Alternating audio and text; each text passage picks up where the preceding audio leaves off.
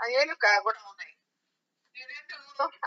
సింహం వేటాడితే అవి వీటి పని ఏంటంటే ఇవి వేటాడలేవు ఆ సింహం వేటాడిన వాటిని తింటూ ఉంటాయి. నక్క ఎప్పుడు సింహం వెనకాల ఉంటుంది. అది చంపిన జంతువులు అది తినిపోగా మిగిలిన తింటూ ఉంటుంది. ఒకరోజు రోజు బాగా ఆకలి అయిపోతాయి వాటికి.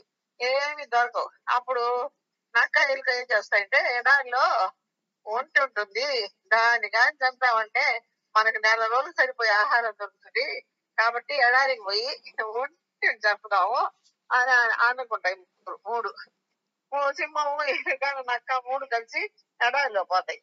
అలా ఎడారిలో పోయేసరికి వాళ్ళు కొంత దూరం పోయేసరికి ఇసుకలో నడవలేకపోతాయి. కాళ్ళు గాలిపోతూ ఉంటాయి దాహం వేసిపోతూ ఉంటుంది. అమ్మో ఇంకా మనం నడవలేము.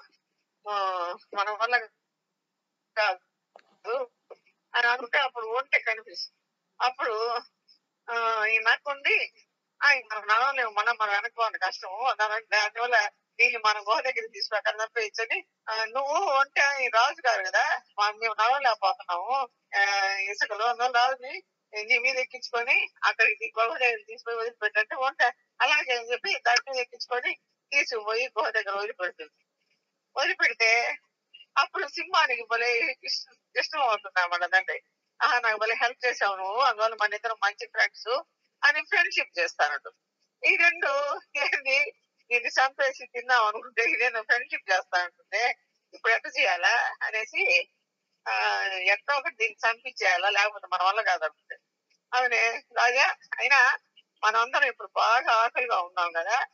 ఆ అందువల్ల మీరు ఎవరో ఒకరు నన్ను ఫస్ట్ ఎవరో ఒకరిని తినేసేయండి. ఆ తర్వాత మీ ఆకలి తీరుతుంది అని అంటుంది. అప్పుడు సింహానికి అర్థమైపోతుంది ఏంటి? ఉచితమైన ఆలోచన. ఓ ఇది ఒంటిని చంపాలనే ఉద్దేశంతో ఇలా చెప్తున్నాయి అని తెలుసుకొని ఆ సరే అయితే అన్నిటికన్నా ముందు చిన్న జంతువు నువ్వు కదా నువ్వురా మా దగ్గరికి నేను చంపేస్తాను ఫస్ట్ ఆ తర్వాత నక్కను చంపేస్తాను అని అంటున్నావు. ఆ మాట భయం పుట్టి